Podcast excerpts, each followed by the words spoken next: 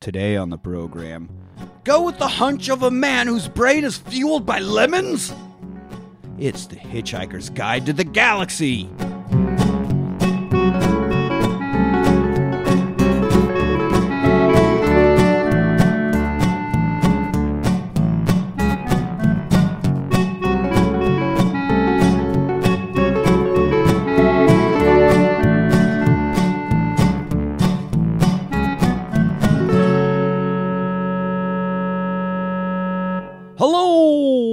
Welcome to the Rewatch Party. I'm your host, Nick. Joining me today is the second head to my Zaphod, Anthony. Second head, huh? Second head. I don't get the first. No. You're the hidden head. The usually hidden the head. second head is better. the head down below. yeah, because they've had a little bit of experience. The, the second head. It's got a little, got a little head under your belt. Yeah. Speaking of a little head, Manny's in the studio with us. Little head. Hey, that's you actually kind of got an intro. Oh, yeah, I guess so, huh? Fuck, am I gonna have to start writing jokes about you now? Well, joke's on you.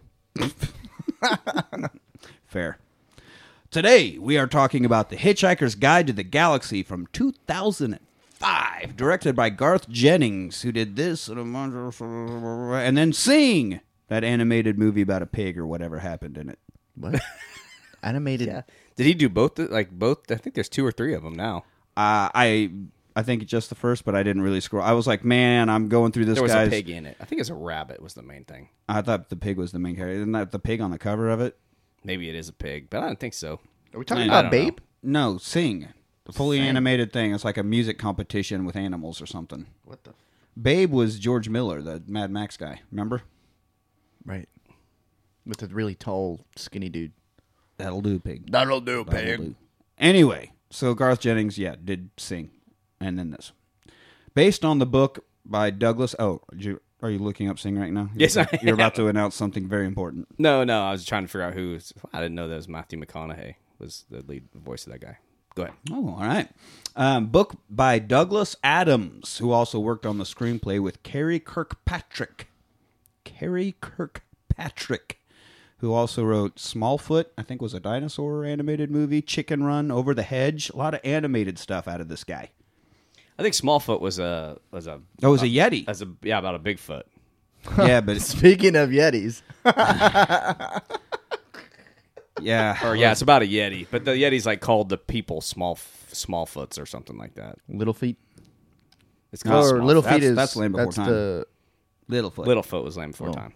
what is the one with the penguins, the dancing penguins? Happy Feet. Oh. Also George Miller. Okay. What was that one with Quentin Tarantino? Well, that's just feet in general. Ejaculation feet. Come foot. Pulp Pulp Fiction. And that bit ran its course. So, uh, Douglas originally created the the idea. The Hitchhiker's Guide to the Galaxy started as like a serial program, like a radio serial. S e i r i a s e r i a S-E-R-I-A-L. l. Yes, thank you. Um, like a radio series, um, which then I think they collected and put out as a air quotes book on tape. I think it was a book on vinyl at the time, but like an audio Yeah. record of all the radio programs, and then it was a book, and then there was the the BBC TV series that I think is on Hulu right now. Uh, I have It is, tried yeah. multiple times to watch that, and I think I've made it into the fourth episode. Maybe I've made it to the fourth. It's I haven't tried. it's not good.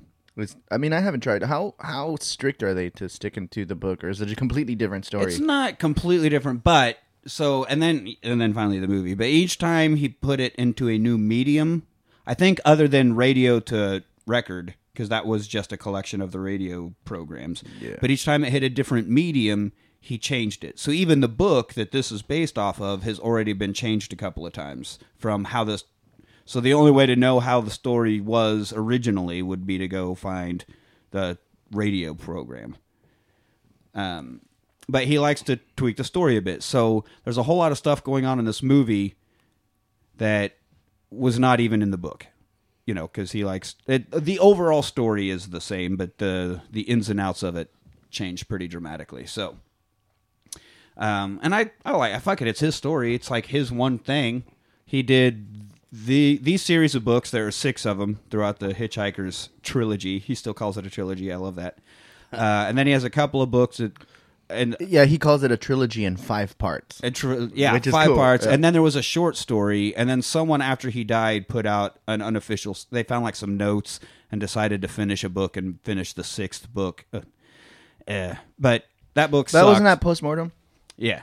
But it has a different author. That's so what the part when he said after he died. Yeah, that's, that's what what- that means. Oh, that's what that means. Yeah, It's Latin. educational tab. so, Yeah, um, it's a good thing I- But I if you speak get, Latin. I have the one that looks like a big fucking Bible with the little like string you use as a placekeeper, and Right. uh, But it's all five of the novels and then the short story that make up the original Douglas Adams trilogy in five parts. But then he also had a couple of books in his Dirk Gently's Holistic Detective Agency, which is also a series on Hulu's with Elijah Wood in it. Really? I'm learning all kinds of new shit. He has such piercing eyes, dude. It makes me feel uncomfortable. Yeah, he's he he's an Austin guy. Is he Yeah, apparently he's got a little house down South Austin somewhere. like from Austin? Like no, he's no, the he unicorn. m- moved Okay. to moved to Austin. Elijah Wood does? Yeah, God, wouldn't that be awesome if it was a hobbit hole? like you're talking about a little house. It's actually like a, you got a hobbit Fucking hole. lives over to the farm to market. yeah. I mean, Austin would be the place for it. Just- I because I was listening to a Stephen King podcast. These guys like get celebrities somehow to come and talk about their favorite Stephen King shit, and that's it. Hmm. and they're talking to him, and he's talking about Austin and how he lives Nice. here. And he has like he had this lady that figured out where he lived and kept like showing up at his door, and he was like super nice and just okay, you're creeping me out, but whatever. And didn't think much of it. We just kind of nicely dismiss her until once he got up in the morning and went to the kitchen, and she's like in his backyard on his deck or something. He's like, okay, no, we're we're calling the cops now. This is this is too far. I'm like, I'm learning all sorts. Of, apparently, Elijah Wood's super nice. Find out where he lives. And you can just knock on his door and talk to him. He seems like a cool guy. Yeah. Anyway, none of that has to do with. Uh, One thing I don't know why because this is not a Lord of the Rings thing, but I don't think you have any Lord of the Rings or, or Hobbit movies in your. I don't. I Um, should throw the Hobbit in real quick. Yeah, I, that's three movies. that's three movies out of the shortest book of them all, which Yeah. is really weird. Uh, just because of the success of the three, Yeah. movies. But there is like in Houston, there's a Hobbit Cafe. It's been around for like 50 years, and it was based on the Tolkien books, you know. Mm-hmm. And and like I know about it because where my wife works at the at the Rohan Meadery or Lagrange Brewery. If you guys are ever out that way, you know, stop by and have a beer or mead. They have really good mead, but they sell to that place. Like they specialize in like meads and all kinds Oh, of stuff like yeah. that. Cool. So uh, That's cool. I've always I want to go to it at some point, but I Have just y'all had made yet. mead? Uh, You've had mead, obviously, right? Oh yeah, all the time. We got mead for the Army of Darkness episode. That was my mead experience. It was pretty good. Oh, okay. I think I'm. I think I remember that. I think one day I had. Not- a I bottle didn't of have it. I from- heard it. That well, I- at least I was drinking. I don't know if you guys were, but I usually have some mead at the house. Yeah? from the, from the meadery. They 'Cause make it's- wine and it's mead make, and uh, cider I think and we've beer. had it. We've had it before. One Have one we? of the times we recorded at his house. Yeah. Okay. Yeah, anyway, probably. none of this has anything to do with. So, well, I mean, Hitchhiker's technically, Guide. it's all in the galaxy, right? Yeah, well, right. So, here we go. well. Also, we need to. We need to have a couple of drinks before we take this trip. yeah, probably so. So, uh, drink whatever you got. I remember my uncle Tom, the same one who introduced me to playing guitar. Cousin One to with the Uncle cabin? Sam. No. Every time I talk about Uncle Tom, I always have to specify. But yeah, he's the one uh, that got me into guitar, and also once he just handed me this book and he's like, "I think you'll enjoy this." And it was the old like paperback version of Hitchhiker's Guide to the Galaxy, and turns out he was right on that also. I, I Smart do man, to, this I know Uncle that this. I've, I was just never been like when I was growing up. Like my, I was really big into Stephen King. I was really big into comic books. I was really big into Tolkien, but I was never exposed to this. This Mm-hmm. so this movie is the only thing I know about this. Uh, yeah, I mean, I, I, I, I, Nick was the one who got me into it. Uh, I read the, took a trip to Half Price Books. Great, great store. Yeah, I do. I very visit much visit enjoy your Half local Price books. HPB. Um, I, I picked it up and I read it and I thought it was. It's a very particular type of humor. He's got a very, very I mean, well, it's it's distinctive It's, British. yeah, it's very British of humor. humor. which yeah, uh, some of it flies over my head, obviously, because I'm not. I'm like three times removed from British, I guess. Nothing would fly over my head. I would reach up and catch it. Where do you think you're Uh, going? yeah, just the way he writes is great. So the book starts. We don't get it in the movie, but the book starts with, uh, once at the small cafe around about 2,000 years after a bunch of people nailed a man to a plank of wood for saying everyone should get along, Oh yeah. a woman had an idea. I'm like, A wait, whoa, whoa, whoa. idea. You just kind of glossed over the whole crucifixion thing. And But yeah, so talks about 2,000 years after nail a guy to a woman had an idea. This, this is it. This time it will work. This is how we can get world peace. But this is not her story. And then we just move on. We're like, what the fuck? He's he's just hilarious. And I think the few times you know we are on Earth in this movie, there's always this woman at a cafe. So I think that they threw that in as the because that that intro happens in a few of the books. Because I think in the fourth or fifth one, finally we do get to her story. But um, so anyway, the movie starts with an important fact: is that things are not always as they seem. For instance, on Earth, man assumed he was the most intelligent In fact, instead of the third. Yep. Dolphins, who are the second most intelligent, long knew of the impending destruction of Earth, made many attempts to alert man, but it was mistaken for tricks. and so, Oh, you're That's doing dolphin. Sean Connery That's- again. no, god damn it. Uh, so anyway, they decided Or like dude, Sean Connery narrating that would be great. yeah, from his bathroom. so anyway, no. Uh, so they tried to say, or once there was a complicated double backflip basketball maneuver, and everybody thought it was a trick, but it was actually this message: "So long, and thanks for all the fish." Or as Sean Connery would say, No, drop, you got to let go of the Sean Connery thing. Anyway, so the dolphins like all we get all this cool stuff of them like flying out across the moon and out into space, and this whole It's got whole they've got song. they've got uh, the, yeah the dolphins flying off. It's the tattoo that your that your cousin has uh, on her lower back, just Yeah. flying through the stars. Dolphins. yeah, that's what it is. I got a whole sheet of random Hitchhiker's Guide stickers, and a lot of them have like dolphins and and uh, I got, I got one here. Don't panic. yeah, I got don't plan, don't panic. Don't I've told you guys about that my like my dolphin tramp stamp tattoo that I want to get Uh-huh. of like I have You have? I have no. I want to get a like I was get a lower back tattoo. So like whenever I bend over, my shirt comes up. You know, there's like this dolphin like tramp stamp, like what In the like stars? the moon and the stars, and like a dolphin, majestic dolphin flying out, and people would be like, "Oh my god!" Like maybe a rainbow behind it or something, you know, something like that. Fuck yeah. And then be like, "Oh man." And then like, "Oh, seriously, is that the tattoo you got? And I'm like, oh no, check it out, bro. And then I'd pull my pants down. There'd be like a huge shark jumping out of my ass after it. Shit, yeah, dude. That's fucking. That's a sick ass tattoo, man. Uh, please tell me when you do that. I'll, I'll be. I'll You be just there, watch me get that tattoo. front and center. Come on. There's something wrong with you, Manny. Not uh, the tattoo idea. Is yeah, totally no, good. tattoo's great. so anyway, this this song, it's like a full choir, and it's this whole production of so long, so long, so long, so long, so long. so long. I thought that was pretty neat. And yeah. Yeah. and was it if I had one last wish, it would be a tasty fish. And I don't know, it's it's like just a super overproduced operatic almost thing about dolphins singing about fish. Well, most of the time we thought most of you were pretty cool or whatever, but they they all take off. So now the extraordinary story of the Hitchhiker's Guide to the Galaxy begins quite simply with a man, Arthur. Arthur is played by Martin Freeman, who is the British actor from fucking everything. Uh, he started as the Jim in the British office. He was their Jim.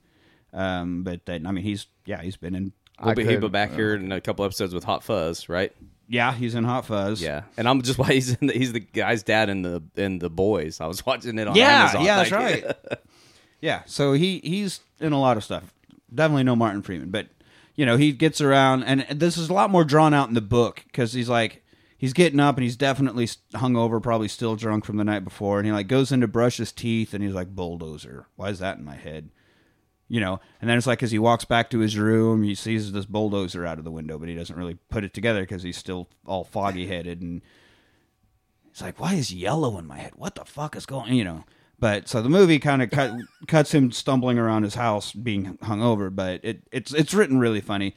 But either way, he still ends up in his bathrobe, still laying in the mud in front of a bulldozer, so that they can't bulldoze But- his and house. that's how that's how it starts in the movie. Kind Yeah. of. I- like the like uh, exposition in the book where it kind of sets up the whole thing. Yeah. and he's like in that that sequence of events where he's like coffee pour drink, Yeah. gone. You know, I was like, oh shit, yeah, that's my fucking yeah, because it's like, and the the writing is all choppy and weird, and then it becomes more coherent as he wakes up. So you kind of feel like yeah, you're, you're coming like, out of the groggy and with he him. sees he sees the bulldozer, bulldozer, yellow, Hmm, yeah, yellow. Yeah. Why is that in my mind? Know, Yeah. Oh, I must have been at the bar last night. Yeah. Maybe I had a I- maybe I had a little too many. and we get what this must be a Thursday. I could never get the hang of Thursdays. Yeah, which he does eventually say that in the movie, but it- yeah. um, and then there's a lot more back and forth with the foreman. He's like, the plans have been on display. He's like, on display. I had to go into the basement. Well, still, that's on display. But the light was burnt out. Well, but still, they were, you know. Yeah. And so a whole lot more stuff there. But yeah, he's laying there, and they're gonna tear his house down because they're gonna build a bypass. You've got to have bypasses. Which is it's it's a, it's a funny comparison. Yeah, I, I do love that how that comes into play in a bit. But yeah, you, I mean, and then another line that is both in the book and the movie is like, "Do you have any idea how much damage this bulldozer would suffer if I let it roll right over you?" How much? None, None at at all. all. By a strange coincidence, none at all is exactly how much of an inkling Arthur had about you know, and Yeah. use that as a transition into the next bit. It's fucking great. So, you know, you can't lie there forever. Okay, well, we'll see who rests first, me or this machine. Um, so yeah, uh, none at all, and that's exactly how much suspicion Arthur had that his friend Ford Prefect was not from Sussex, as he said, but was actually from a small planet in the vicinity of Betelgeuse. Oh yeah. Enter enter Eddie Murphy enter here. Eddie Eddie Murphy. what an incredible actor! Seriously, wow. This guy's has had an extensive. I extensive. shared that thing with you on Twitter that was Eddie Murphy doing all these impressions, like spot on impressions, and I, was, I shared it to you. I was like, "Holy fuck, man! it- Maybe it all really is him." Jesus, man, he was right the whole time. Everything's coming up, Manny. Everything's coming up, Manny, huh? Coming up and coming Ah, in. Jesus Christ! him too, apparently. All right, well, yeah. when you need to get your hammer glazed, So, Ford is uh, played by Mos Def, and he comes up. He's like, "Arthur, I got to talk to you. Hey, I'm a bit busy. Looks like you're just laying around. Man. I don't know what you're talking about." He's like, "Well, I'm, I'm I got to lay here. They're gonna tear my house down." So he goes and talks to him. He's like, "All right, so we can just assume he's gonna stay laying here. You don't need him to actually lay here. We can just assume he is and not run his house over." I, I, I, I guess, yeah. So you don't need him. I can borrow him for a few minutes. I, well, that was how it was done. That's I how guess, it was in the book. In the- He, like- in the movie, and then he ends up just beers. convincing the foreman to lay down in front of the bulldozer Yeah. in In his his place. yeah, and like But the foreman mo- has the thought, he's like, somehow I'm losing this argument, or something like yeah. that. Yeah. and it, it even brought up he's like a descendant of Genghis Khan, and that all that all resulted is his predilection for small furry hats. Mm-hmm.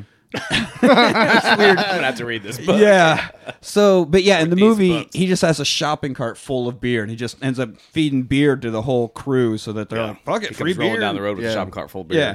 And gives the beer to everybody so that they won't tear his house down. And he takes Arthur to the pub, orders a bunch of pints and some peanuts.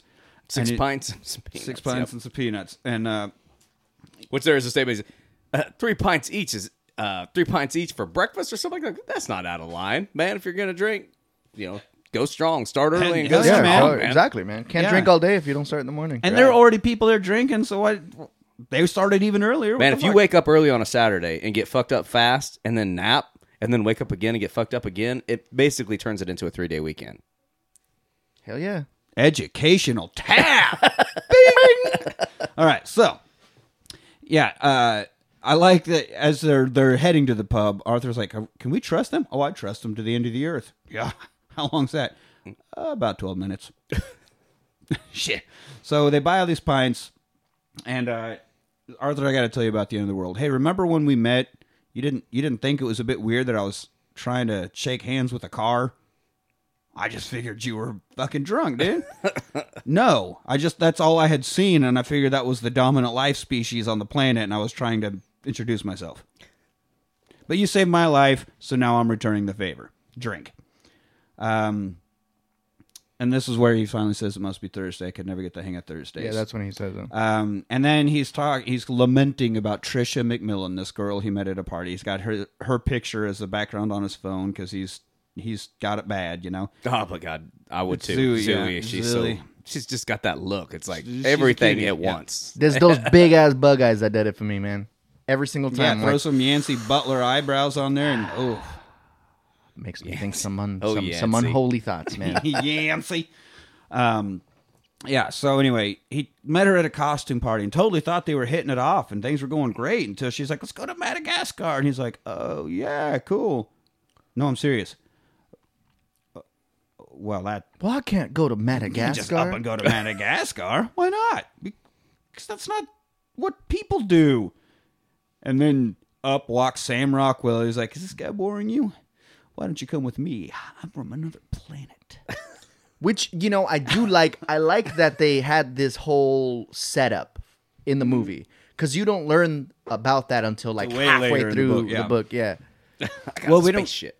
Yeah, I got a spaceship. I'm from another planet. I'm from another planet. Um, yeah, we don't really even find out about Tricia until there's. Oh, that's what. Yeah, I have made a. You, is this guy bothering you? Boring you? Is this guy boring you? Why don't you talk to me instead? Talk to me instead. Like, I That's just, the greatest I wanted, fucking like, line. I'm. all- I just think I'm gonna get divorced so I can use that line. Like, is this guy boring you? Why don't you talk to me Why instead? don't you talk to me instead? That's a pretty good line. yeah. Yeah. Um, so yeah, Sam Rockwell with this long Fucking Sam blonde wig on. He says he based his portrayal of Zaphod Beeblebrox on Bill Clinton. I can see it. I can see it. Yeah. yeah. It's pretty awesome. So to me though like uh, when i was reading the book i mean there's a whole lot of different things that i just imagined everything different in the book but when in my head and when i was reading anytime that uh zaphod was speaking was zap brannigan from futurama yeah, every and single I could time definitely see that. You could Yeah. definitely see him being a Zap Brannigan. and I mean, we're we have we'll get there here in a second. But when they first show him in the movie, he's wearing the fucking white boots like he does. oh yeah, and he's, he has a robe, and it looks like his little fucking spacesuit. it was great. It was good. Um, so now Ford has this little device that goes off, and uh, he's like, "Oh fuck, it's time. We got to go. World's about to end. Finish your beers, you know." and the bar the barkeep is like, "Well, should we lay down, put bags over our heads or something? If you want, what help? Probably Not at all. Not at all. He said, not at all. I just like I was like put paper bags over. Yeah. it. It's like, yep, that'll do it. And Yep, then- that'll be fine. When it cuts back to it later, everybody in the bar is laying there with a paper bag over their head for some reason. So now we get back to the house, and of course it's destroyed. And Arthur's also like, "God damn it, Ford! You told me you could, or we could trust these people. Now my fucking house is gone." And he's like digging through the rubble to grab one of Arthur's towels. You're gonna need a towel, bud. Oh, my fucking house is destroyed. I don't care about a towel. And then he looks up, and there's this massive spaceship. Just, and the spaceships are very tall rectangles. They're Like I found- obelisks almost. Yeah, I found it. I found that they were, and even when they say like resistance is useless, all of that was really reminiscent of the Borg from Star yeah, Trek. except instead of it being a cube like that, Yeah, they're they're really tall. They're like I don't know. They're just fucking. That's like a Washington Monument, I guess. It's unnecessarily tall, and they fly upright. It's just so weird that it's like a giant column of a spaceship just flying upright like it. But then there are millions of them that like ge- geometrically patterned form around Earth and surround it. You know. And so Arthur's finally less concerned about his fucking house because holy shit, Ford. Wait, Ford. Oh, you've been telling me that. Oh, oh, it's clicking now. Oh God. Okay. They're going. yeah. Thanks for having. Us. So now uh, we get this giant, nasty bug mouth looking thing. We don't Booger see the whole lips! thing. Yeah, booger lips. We got ourselves another booger lips. Uh, Where? Celebration for the Yeah. booger lips. Let's go. Let- uh, And- where's Where's Korben Dallas when you need him? Huh? He's hey, always there. he's got Alzheimer's now, man. it's not Alzheimer's. Or was he it's, it's some kind of brain deficiency where he has problems with and why don't you stop picking on him? Korben Dallas is forever. Okay. and so is Leeloo. Dallas. Korben Dallas is at a spot in space that he will never leave. He is a spot in time. He is- where he exists now. He is forever. too busy looking for unconscious women to kiss. Where's Korben? Where's Korben Dallas? We'll want to take a little nap and find out. anyway, so the booger lip says uh, he introduces himself as Prostetnic Vogon Jeltz. This is his name. And he addresses Earth like, as you know, That is a delicious beer. your planet is scheduled for destruction. Oh, yeah, we do have some. some European Stella style and some girls. We got our some Got some European. European beers. Couldn't find any for the- English. The local gas stations didn't have any English So, pub but we ales, got so- we got some European style beers, so we could be like Ford and Arthur slamming their European beer. So, anyway, uh, we, so everything that the foreman said to Arthur, basically, Prostetnic Vogon Jeltz is now saying to, To all Earth, of Earth, yeah. "W- your planet has been scheduled for dis- destruction to make a hyperspace bypass because you've got to have bypasses, and there's Otherwise, no how are you going to get by? yeah. Other, uh, there's no sense getting upset about it because the plans have been on display in the Alpha Centauri location for 50, of 50 your Earth years, years. yeah. No point crying about it. yeah, or something like that. And I won't have any sympathy for a or for a place of yeah, or well, he, then he gets won't- off the mic and he's talking to the rest of the crew. He's like, apathetic, bloody planet. I've got no sympathy at all. yeah. So as they're doing their countdown, Ford and Arthur are like holding on to each other, and Ford has this little thumb thing. So he holds his thumb up in the air, you know, like he's hitchhiking, and it's shooting a laser up. Um, that's how you hitchhike galactically. Yeah, everybody. Time I see a thumb ring, I'm like, whoa. Yeah. Yeah, dude, you don't see very many of those, but when you Not see one, you're like, ooh. Yeah. That guy fucks. Yeah, I mean, he's got to. I mean, if, the confidence it takes to wear a thumb ring, man. It's, it's like it's just almost just short of duster confidence. yeah, yeah. A dust, wear, uh, wear a duster and a Man, honestly, ring. for That's me, it's any rings. I can't hardly wear any rings. No, I usually Like- wear jewelry, but I'm. I, you know, man. I want like I have some cool rings. Like I've been to Mexico and stuff. I'm like, oh, that's cool silver ring shit. And man, I put them on, and I'm like, oh, that looks cool. No, I can't. I'm not cool enough for that. Like I'll take it. off. As long as I mean, you'll you'll get you get over that because I I wear jewelry. I wear I actually I wear a pinky ring. No, he's talking about being cool though. yeah, but you don't look cool. I know I look fucking amazing. Manny ran out of fingers, so he started putting jewelry in his nose. yeah, just shoved it in there. uh, I mean, kind of. That's just can we? Can we?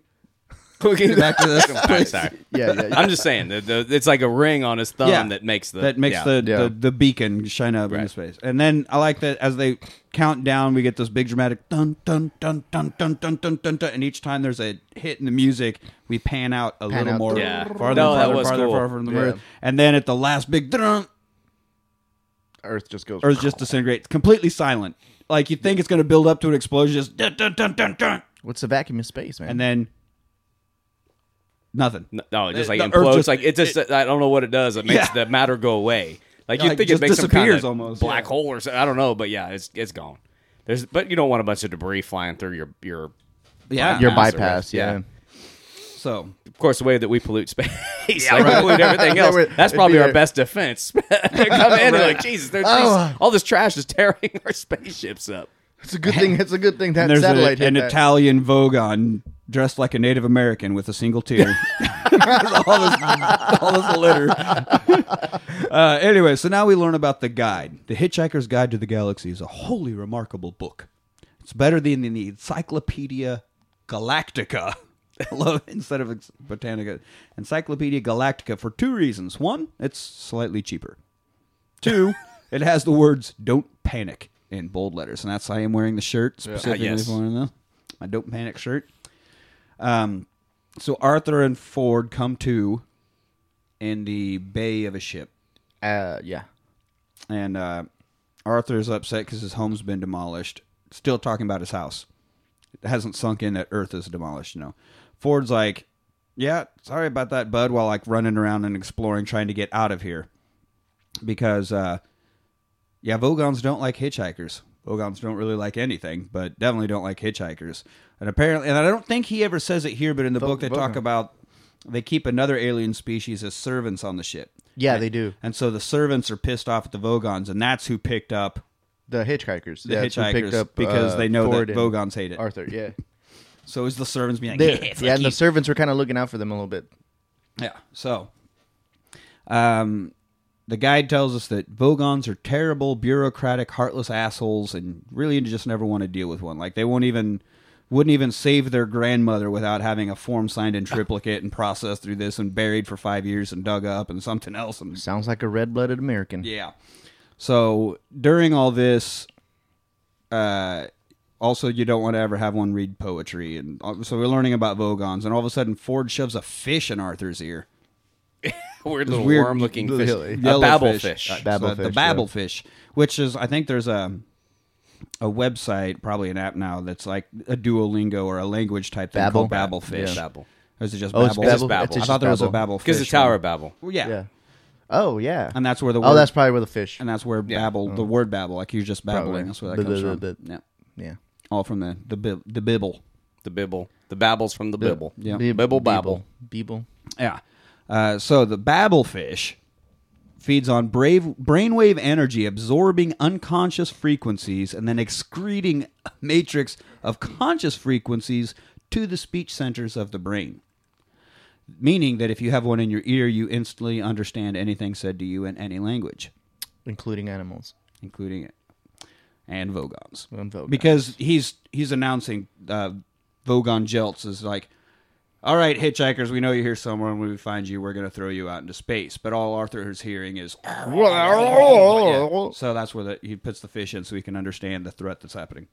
Um, I also believe in the book when they talk about the Babel fish, they say that this proves like there's no way that this could have been naturally developed or couldn't have evolved this way. So this is proof of intelligent design and God. And since that proves that takes away faith, and since God can't exist without faith, that means there is no God. I like the deduction. And then I think it even goes, and God goes, "Oh, you're right," and then vanishes in a puff of logic. Puff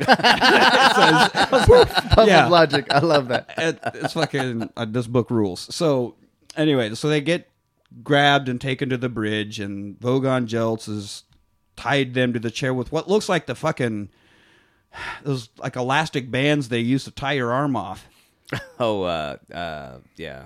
Whatever those fucking things are called, those, like kind of yellowish straps, like junkies use.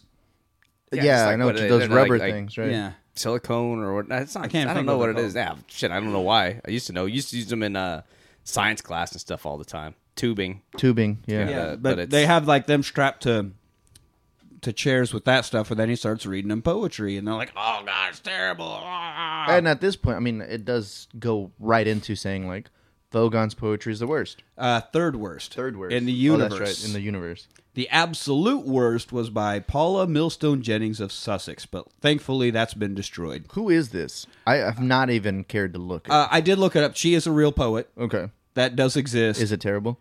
I didn't read any of her poetry, but I seem to remember reading somewhere that she was actually friends with Douglas Adams. Like he didn't have a grudge against her and brought her up as the Okay. worst poetry in the universe. I felt Mean like it was probably like- that. Yeah, it was just fun. But I just love that the worst poetry in the universe is this one bitch. But luckily she died with the Well, earth, yeah, so she don't worry about Is it. the author's ex? Like, they met in college.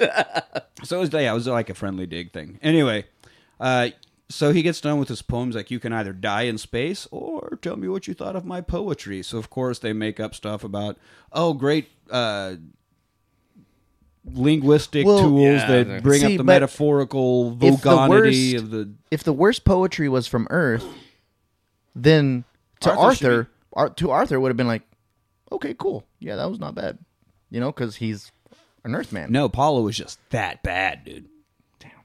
just her specifically. I mean, Yeah. it was just her specifically. Yeah. Well, I mean, yeah. No matter how bad the song is, someone out there likes it. So, I true. mean, that is true. Yeah.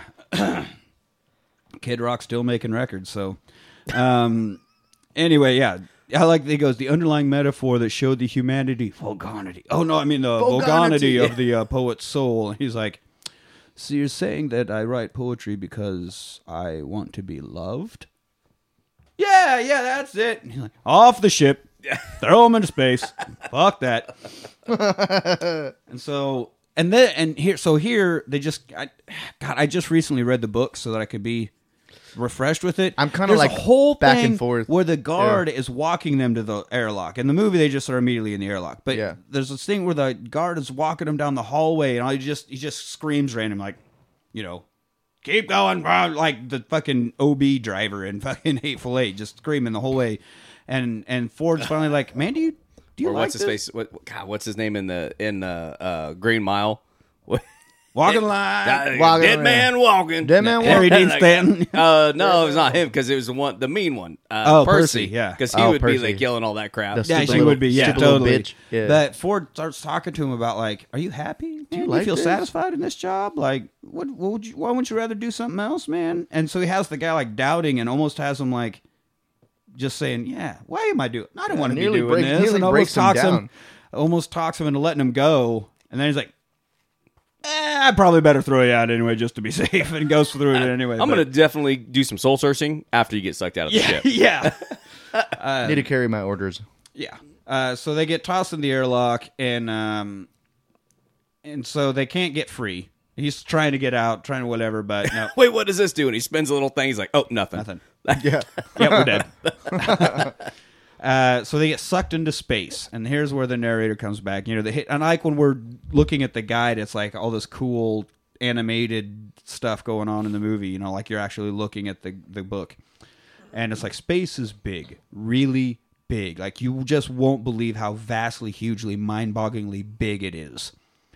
Um, if you hold a lungful of air, you can survive space for about 30 seconds. The odds of getting picked up in that time are 2 to the power of 2,079,460,347 to 1 against. Now, here's where it was like, oddly enough, that's also the telephone number to a flat where Arthur Yeah. went to a costume party and hit it off really well with this woman, but didn't ever talk to her again. Whatever. Yeah. So that's where we meet her. That's what. Yeah. everything's like a nice coincidence. Oddly enough, this also happened. Yeah. So, um, and yeah, so Zooey Deschanel uh, this is where we officially meet her. We saw her a bit earlier, but we officially meet her, and uh, she's on the bridge of a ship. And there's a news story, you know, going on the TV about the Heart of Gold ship was stolen by President Zaphod Beeblebrox, which was the Sam Rockwell character. He's like, "Why don't you talk to me instead?" It's he wasn't lying. He does have a spaceship. He I'm does, from another yes. planet, baby. and he was from another planet. So he's watching the news and laughing. And uh, she's like, "Hey, would you shut that off? There's something important going on." We get one of my favorite lines I ever. wrote the same line down. If there's anything more important than my ego, I want it caught and shot now. Oh yeah, 'cause it can Yeah. you put your ego aside for a second? There's something more important Yeah. going on, or whatever. It's like there's something more important than my ego on this ship. I want it caught and shot now. Great, I love it. It's like, no, we've got hitchhikers. The ship picked them up. How does that happen? I don't fucking know. I was like, that's impossible. No, it's just very improbable. Very improbable. I'll go get them. No, send Marvin. And we get Marvin. Uh, Marvin is a very depressed robot voiced Man by, is a manically depressed po- robot. by the legend. Legend, Alan Yes. Rickman. Legend, yeah. Late Um, Alan. Moment, so- of, moment of silence for our for our man. I, I can't find where I put my notes. I'm like, where the hell did my notes disappeared? Oh, Freaking hitchhike take him away. out of the room between episodes, or you just had it, didn't you? I just had it. I'm sure it fell in the cracks of the couch or something. Uh, if it fell I didn't have a whole lot of underneath. notes. So All I right. don't- So, I uh, um, Marvin is part of the Human Personality Project (HPP), and the doors are also. So every time they go through a door on the ship, so it's always like, because it's so They like- satisfied to be opening and closing and serving people. yeah, and that's also why the weird. ship's computer every time it talks like, "Hey, I'm so happy to serve you guys. I guys." love that. Yeah. oh, we are gonna die. All right, um, but It's been a pleasure meeting Hey, you. hate to interrupt there, fella. But But Marvin is not happy about it and everything. Oh, bother. And it's just in that Alan Rickman voice, he's so perfect. He's so fucking perfect for He this does, role. and it sounds like he's Brain the just size of a planet. I gotta go grab some people. I'll do it, but I won't enjoy it. I, I don't like how they. I mean, I, I don't know. In my head, when I was reading the book, because they don't describe Marvin, but I No, they do. He's like he's like a tall, yeah okay. skinny, so then, like standard robot looking thing. So they That's got what him I- this okay, weird, cool. short, like bulbous looking guy. I like the design of Marvin in the movie, though. I think it looks pretty I, good. I thought I thought he looked a little stubby and he like walked a little weird. Cause it sound looks like there's someone in actually in there. Yeah. Um. So now what I was like? Oh, also he was referred to as the paranoid android in the book, and that is where Radiohead got Got- the yeah, idea for the Paranoid title of Android. that song. Paranoid android. They got it from Hitchhiker's Guide. Cool. I didn't know that. Yeah. So now Vogons have found the ship, and there's one human lady hanging out with the Vogons for some reason. She's there trying to get the. She thinks the president has been kidnapped by himself, and so they want to save the president from his kidnapper, again, which is himself. And so they're like, "Okay, we found the ship. we're gonna have to get into hyperspace to catch it. Okay, we'll do that. Well, we've got to get clearance. So they got to put the forms through and wait for it to come back and approve. of Vogons are super bureaucratic, Yeah. man. So Marvin gets them to the bridge. Turns out Ford and Zaphod know each other, and they're doing this weird little like hop greeting handshake thing. Yeah, as soon as they walk in, it's it's weird. Like Yeah. it's because there's no like we're dancing together. They're just like as they're talking, like, "Hey, how's it going?" and Yeah. walking a circle and like clicking kind of kicking, and- yeah. And so they're cousins. Uh, they're, well, we're cousins, or actually, I guess more like semi brothers. We share three of the same mothers. Oh, all right. And so he's like, "Hey, Arthur, here's uh, a Zaphod. Oh, we've met. Oh, Oh, okay. he's you the recognize spaceship him. line guy. You know, who, who I was chatting up Tricia here. He's the one that came and interrupted, and I thought we were really getting along well. You know, until he comes in here. So she's like, dude, did you fucking seriously follow me into space? Like, this is some serious stalker shit. And he's like, bitch, you need to calm down. I have no idea what's going on, all right? I'm still a bit hungover. There were some guys trying to tear down my house. Next thing I know, me I'm in my in fucking pajamas? space. Yeah, I am not chasing you into space in my goddamn bathrobe, all right? Why don't you just climb down off your high horse a little bit there, lady? Um, yeah, so she's like, look, guy said he had a spaceship. I want to check it. I was going to call you when I got back. Calm down. He's like, well, can't go back now. What's that? Uh, nothing. oh, that's right. you remember that? Remember that place you're from that you didn't care about it enough or anybody there enough to stick around for? Well, she gone. Sorry to What, be the bearer of bad news. Like, you Well, chose to that leave. too, yeah. yeah, yeah, no, England. that too. Yeah. Man, they destroyed the planet and my house. All right. So anyway, suddenly the Vogon ship is there, and like we're gonna speak to the kidnapper of the president. You give him up, or else. And all of a sudden, the heart of gold just takes off. So they fly away. Now, Zaphod and Zaphod and Ford are drinking the Pangalactic Gargle Blaster, which the book goes into detail about how, you make it. made, even has the recipe, and it also says you should never have more than one, or you will destroy your brain. Yeah. Uh, I, I, I Do actually we have the I, Do we have the ingredients for this? we do actually. I, I, I almost listed them because I was trying to make the drink for this episode. Until you get to the made up space alcohol Uh, Well, that's in they it. They just they just like uh you imagine different spirits for it. You know, like this is what's it's going to be. But there's so many variations of it. oh, because the old also, this must be tequila. yeah, there it was it the old Janx Spirit was the yeah, old the janx one. spirit. Yeah, which is and there's uh, a whole song about the old Janx that Spirit. old janx spirit. Yeah. Now, and that's like uh, the one that I thought had some promise was an English dry gin. Um, but after, afterward, the dude tasted it and was like, "Yeah, that's not great." So this is where we find out that Zaphod split his brain into two, the two heads because certain parts of his personality weren't very presidential. Apparently, all these smart ones.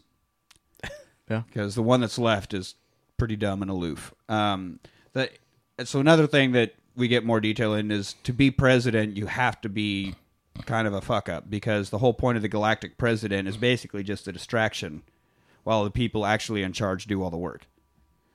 So he goes out there to keep people from looking at the actual people doing stuff. So I guess it'd be like how the royal family's a figurehead while Parliament does shit, or fuck our presidents mostly just Mostly just go out there and act a fool while the rest of us actually do shit.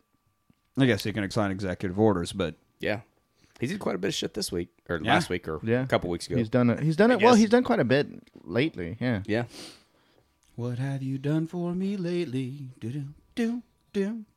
Oh, sorry, little Jan Jackson.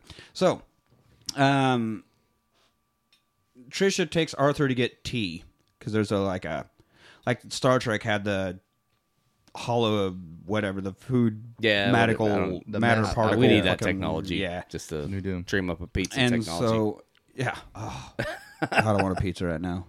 Home Slice. Great segment. Uh, great segue to talk about Home Slice. Best uh, best pizza in Austin can be grabbed by the slice on right at South Congress. South Congress. Please. They also us. have a North location now. Please sponsor us. Home Slice. Seriously. Queen no, of Home Slice is fucking amazing. It's wonderful. And uh, so anyway, he he goes and orders tea, and it pours out this fucking sludge. and uh, it's terrible. So this gag was explained in the book. It said the Well, that replica. is dirt water. It's dirt Yeah. water. Yeah. That is- oh, yeah, Ted Lasso was right. I, don't, I don't know why y'all do that to yourselves. That is dirt water. Um, so this drink replicator, the gag throughout the book is no matter what you order, what you ask for, it gives you something that is almost, but not quite exactly unlike tea. That's So yeah. I- That's if how I the go book in there and describes I order it. a yeah. martini. Yeah. It's going to give me something that's close to tea. Close Because to put almost it- exactly Put unlike it in tea. a martini glass. yeah. Yeah, I did pour it in a martini glass. Yeah. Yeah, it's And all so, like with as- fucking smoke on coming out of it. as he's like freaking out, you know, it's like why why would why would you leave just because I said I didn't want to go to Madagascar? And she's like, dude, we are on a spaceship right now. This knife, and she holds up this little thing, toasts bread as you cut it. How how are you not amazed by all this? We are in fucking space. I was dude. more amazed that she sliced a perfect slice of toast. Oh, yeah. like if Yeah. you cut, Just like take a regular butter, knife dude. and cut through there, it's like, dude, that doesn't look as good. She was a uniform cut of toast right there. yeah. it's like what? Which knife automatically spreads the uh, cream cheese or butter on that thing? Let's let's do this. Well, not that same one because it would just. I guess you could melt it melt over. it over. the- Oh, that works. Wouldn't mind. Uh, where's the knife that toasts them buns, baby? right here. Motioning to my midsection.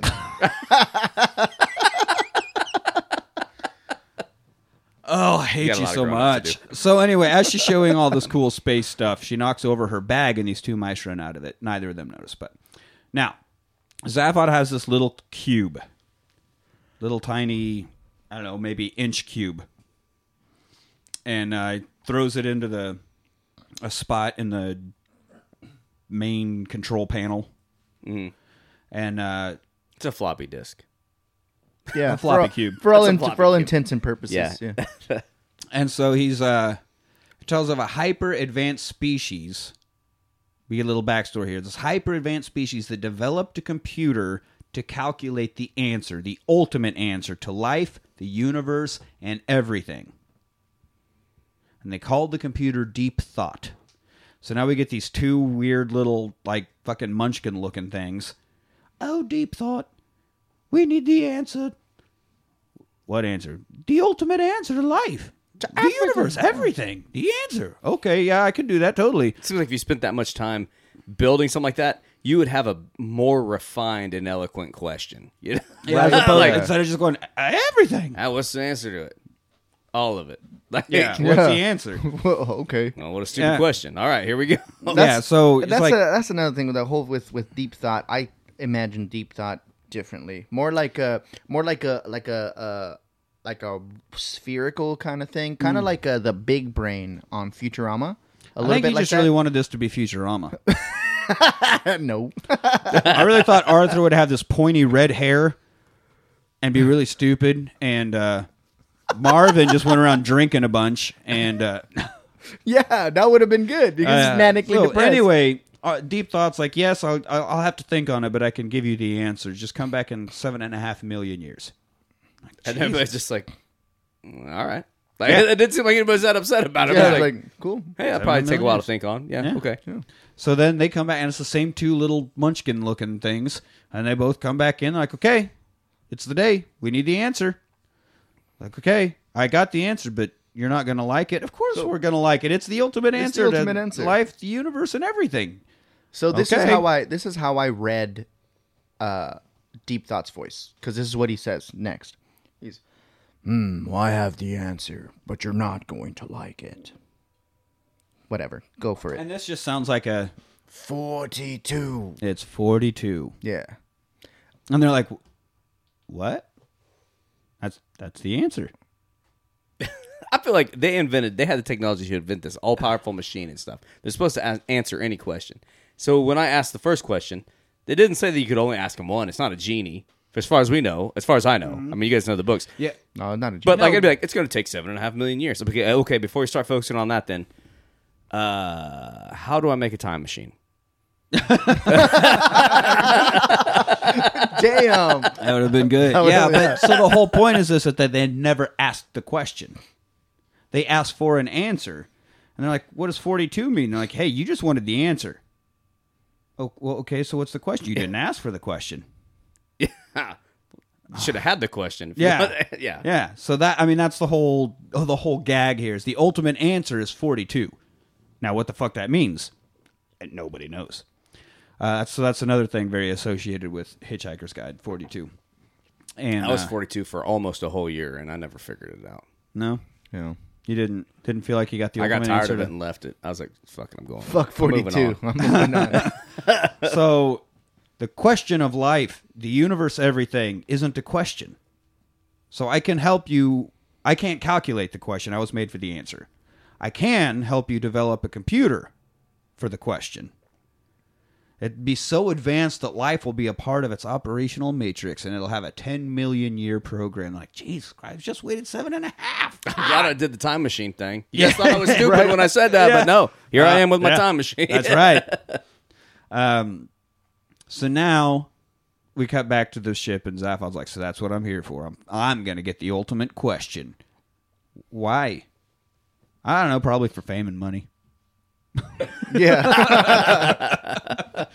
Uh, yeah. So now we hit the we hit the button. It was where we learn about the infinite improbability drive.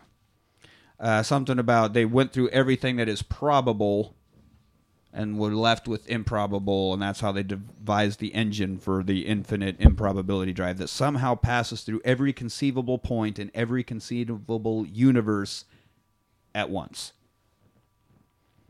And so It's everything, everywhere, all at once. everything everywhere Yeah, all it at is, once. yeah. Man.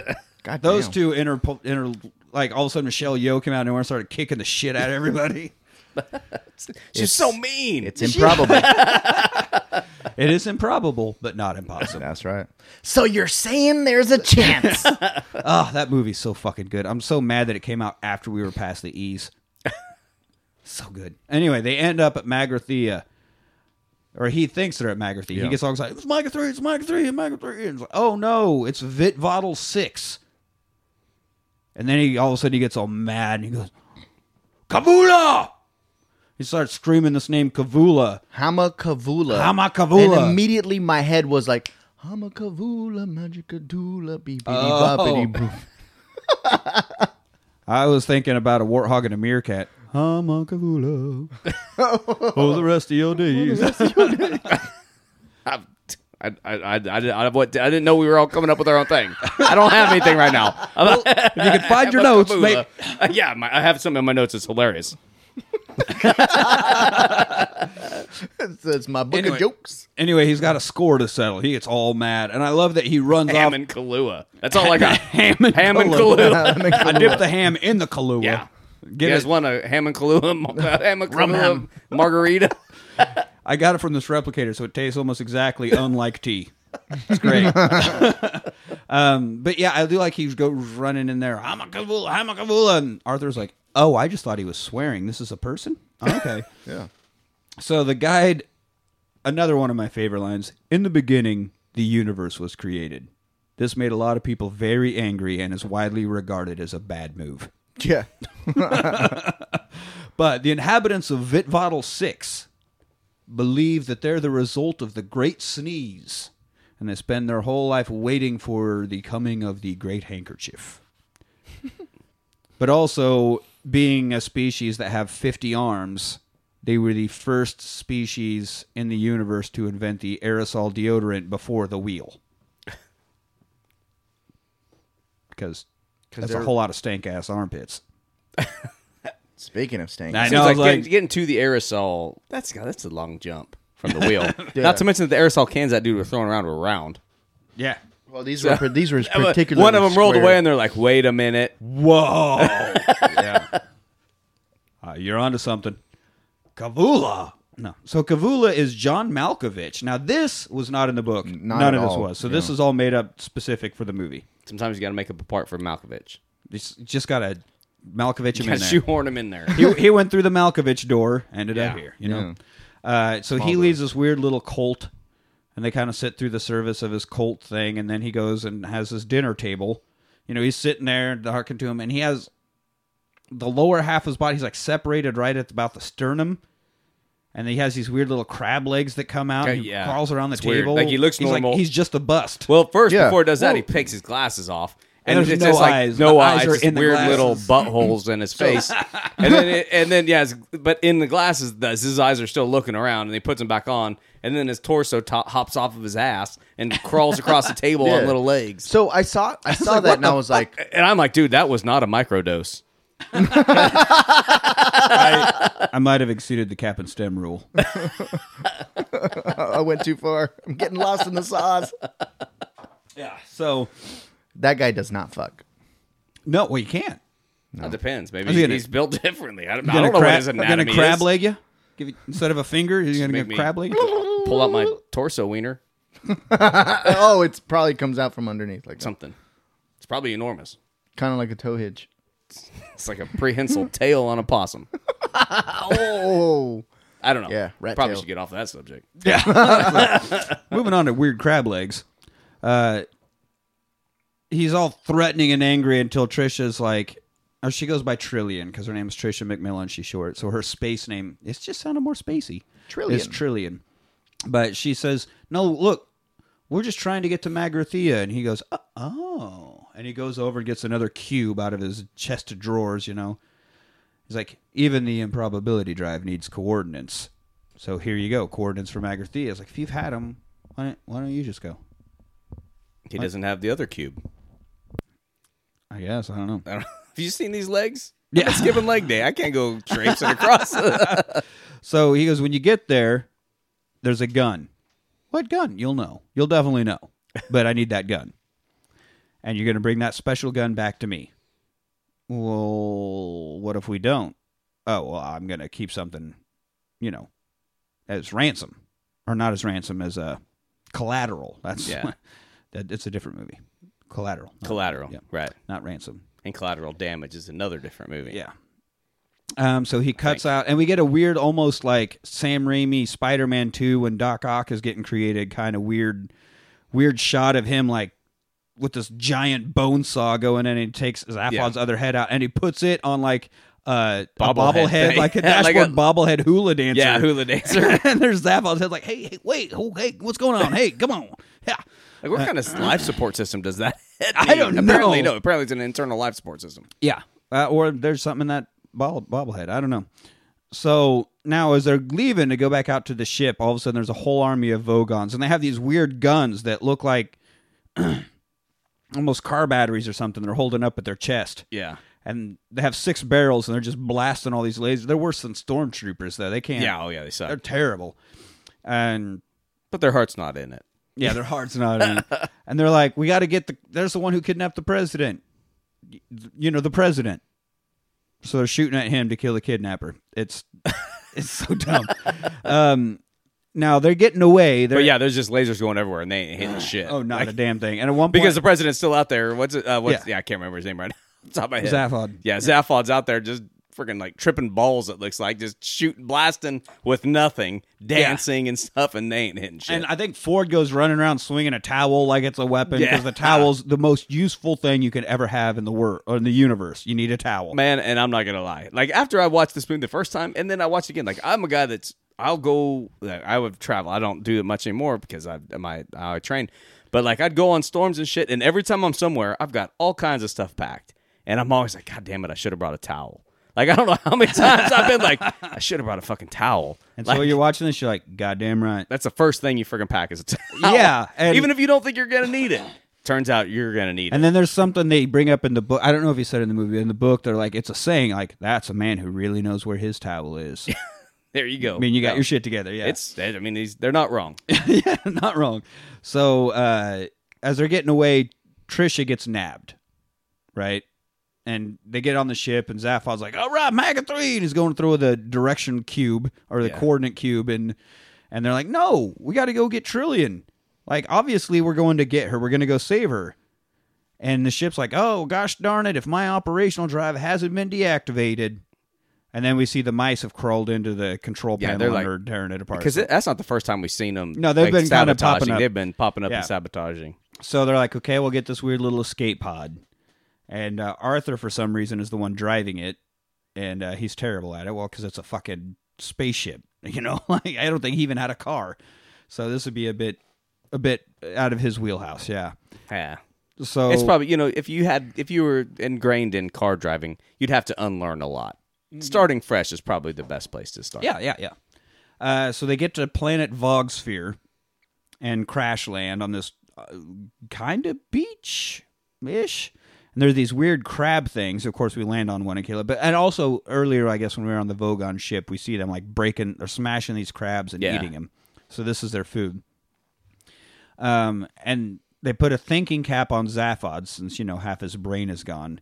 And the thinking cap is just a giant juicer, and they have to put lemons on it to juice into his brain power. Um, and we get this whole gag anytime anybody says, I have an idea, or they're thinking it, all these shovels come up out of nowhere and slap him in the face. Is it because like and this is what like the first time I think I saw this, I thought it was like when they'd actually have an idea that it could sense like they could sense you were having an idea and it interrupted your train of thought. But or is it just when they say idea? Because when I they think- talk about it, it also gets. Yeah, I. But sometimes when they're not talking about, it, they're like, okay, everybody just be quiet or whatever. Yeah. And one guy's like, and then all of a sudden, it hits all three of them in the Yeah. face at the same time. Yeah, so I think it. It It must must be just whatever a- for the yeah, gag. I don't know. Yeah, and then it's funny that you finally like we get a far away shot of them like running along the beach and just slap, slap, slap, slap, slap, slap, slap. there the was whole at way. one point where the where he caught one of them caught with a towel. Yeah. And they're like, oh, I got one. It's like, God damn, those towels, man. Fucking Can never go towels. wrong with a towel. Well, wh- where are we? What? We're on the Vogon planet. Did you just go Oh. quickening again? Yeah, I seem to be having a tremendously difficult. Uh, damn it, I messed it up. I'm having a tremendous. I'm having tremendous difficulty with my lifestyle. And this is new to you because we've known this for a while. I'm just coming to terms with it. Yeah, well, that takes a while. So it does, yeah. And then I'll do now it next this is where Tricia learns that the Earth is gone, and they show her the orders that were put through for the destruction of Earth, and it's signed "Love and Kisses Zaphod," and she's like, "Oh motherfucker!" now she's all pissed off, and the guys are making their way through bureaucratic hell to try to get to her. Like they take one of Marvin's arms and pretend it's a gun, and go running up to the counter, like, "Where is she?" And Vogon's like, "What? The robotic arm repair department?" not even phased by it. But they're like, okay, so you're holding her hot, or you're holding her as prisoner for kidnapping the president. The president's right here because I got Zaphod with him. Yeah. Very much not kidnapped. So let's let her free. Well, we've got to have the president or the presidential kidnap release form or like some fucking very specific form and they run over and fill it out and I'm just like okay and so she's about to get fed to the whatever monster like fucking Luke Skywalker It is great. Like when they walk in, though, there is that line where it's like, I, and I know it's in my notes, and I can't find my notes because I'm there's we're in a time warp or something. But like, where it's like, oh, get behind me. Nobody, I'm English. Nobody cues like the English. Oh, yeah, or whatever. I'm- I'm Nobody British and I know I'm how to British cue and I know how to cue. That's right. Yeah, it's like. Which like, means un- just stand in line Stand in line, yeah. Just gonna hang out and stand, and that, that maybe Well, you know Americans aren't typically great at standing in No, line. they are not. I have. I've every single time there is like a line or a queue of sorts. I go and I stand in line, and then everybody's just like, meow, meow, meow. it's like no, it starts here and it spreads. Like, well, this is not a difficult concept. yeah. Right. so then they utilize Zaphod like, "Hey, I'm the president." All right, and he just gets them right up to the front of the line. But so now she's about to get fed to the Garflack or some random monster, or killed, and Yeah. uh, all of a sudden, oh, release form. We got to let her go, and the Earth, the human woman that's with the Vogons is like, "No, fuck, god damn it, we're about because she's so pretty and skinny, and I hate her." Yeah, I mean, it, I think it, it is just about how she wants the The president. president, and Yeah, yeah, and she's her out of the way. she's jealous of how fucking attractive Zooey Deschanel is. as- So am I. Coincidence that she looks like Monica Lewinsky? I don't know. Maybe she's just trying to prevent some uh, Death Cab for Cutie songs. Just- trying to do the world a favor. Yeah. no, because this girl is going to break his heart, and he's going to write a lot of terrible songs. God, and then we all suffer the worst for it. Uh, I think speaking they're of pretty- I Monica, think they're Monica good. Lewinsky makes for Ah, a great don't mind Twitter follow. She has a very good sense of humor about how all that shit happened. She does? she's a funny. She's a funny Twitter follow. Okay, I'll follow. her. She's got a, a strong opinion on Zooey Deschanel. No, no, just she has a lot of jokes about you know the whole presidential blowjob. Oh, right, right, right, right. thing. Or there was one like you know those uh, Twitter's always asking the questions. What's one thing? Blah blah blah blah blah. Something that tell you something newsworthy that happened to you, and her response is just like the flat face or flat mouthed emoji, like that. Mm. Well, I think there's got to be. The I'm sure in her life one. she was like, "God, I just want to disappear or whatever for a long time." Until finally she's like, "Listen, I just got to lean into it. I ain't gonna beat own it. this thing. I'm just gonna own it." And Yeah, that's and right. I sucked off the president of the Yeah. United States. How many of you guys have had a presidential dick in your mouth? No, but you had the dude from Quick Trick Step in your mouth. Oh, congratulations for you. Yeah, great. Oh, you blew a guy that loves? Yeah. Awesome. Yeah, congratulations. I, was Hey, the president. I, I gave head in the Oval Office. Fuck you. Yeah. we are not the same. We are not the same. Yeah, Come try and to- go. Yeah. I came and I went. he came and I went. that's an interesting way to smoke a cigar. I mean, kind of want to try it. No. anyway, she's a great Twitter follow. Anyway, moving back. So now she gets um the guy tells us now uh in a scenario like this, where you're chained up and about to get eaten by a giant monster, it's best to think about how lucky you are that life has been good to you so far. If your life hasn't been good to you, which considering your current position seems very likely, consider how lucky you are that it won't be troubling you for much longer. Ah, I fucking love it. So anyway, she gets she gets freed because of the release form goes through, and then of course she's super mad at Zaphod. She's like, "Fucking hugs and kisses, Zaphod, you son of a bitch! You destroyed my planet." She's like, "What?" you She's like, really you thought someone was just asking for an autograph, and you fucking signed the rights to destroy my planet, you son of a bitch. So they're arguing, and while they're arguing on the ship, the mice have hooked everything back up and get them to Magrathea. And so this now is where we, none of that was from the book. Now we're pick, caught back up with, with the book. Yeah, when they get to like- Magrathea, there is the recording that's like, "Hey, we appreciate your interest in our planet, but we are all out of it. Or like we're closed down We're for a few million years. You know, we'll get back to you." And they're like, "Ah, that's just that's a recording. Whatever. It's probably Oh, an auto autoplay or whatever. Just keep going. Just keep going." Yeah. Oh man, we sure do appreciate how Adam or how, How excited you you are are. you to get to Magrathea uh, as a welcoming gift. Enjoy these two missiles. These two like it was, like Thermonuclear missiles. sig- I think yeah. yeah, something- And uh, And in the book, I think they're like, it's a recording. There- There's probably no missiles. They're just they're empty threats." Yeah, and so they keep the- going, and then it's like, the computer comes up. hey guys, just want to let you know about these Missiles two heading missiles in our coming right direction. Anyway, have a great day. It's like, oh fuck. Would you like me to take elusive actions or whatever? yeah, take evasive actions. So they try I'm to gonna do just. Oh, he didn't ask him. He's like, I'm just gonna go ahead and take evasive actions. Taking evasive actions. That's now. a with you. Yeah. So he flies around, but they're following, of course. And so finally, uh, Arthur's just like, "What? What if we just hit the button? Just do the button, see what that does." I mean, what else we got to lose, right? So they hit it, and it turns into a bunch well, of. and they all random- tried to stop him for whatever they started reason. But it's like, him. dude, it's either get exploded and die or do it. I mean, And so and they turn into because they were where they wanted to be, I guess. So Mm-hmm. they they're afraid that it, they would end up somewhere else after trying to get there. Yeah. Um, but it doesn't go anywhere else. It just like turns into random stuff. I think it's like a rubber ducky at one point and just kind of shape shifts and kind of goes to a yarn and then turns back to normality as like Arthur becomes unyarned. He's like pulling the last strings of it Yeah. out of his mouth and stuff. It's a cool segue from the animation back into the movie.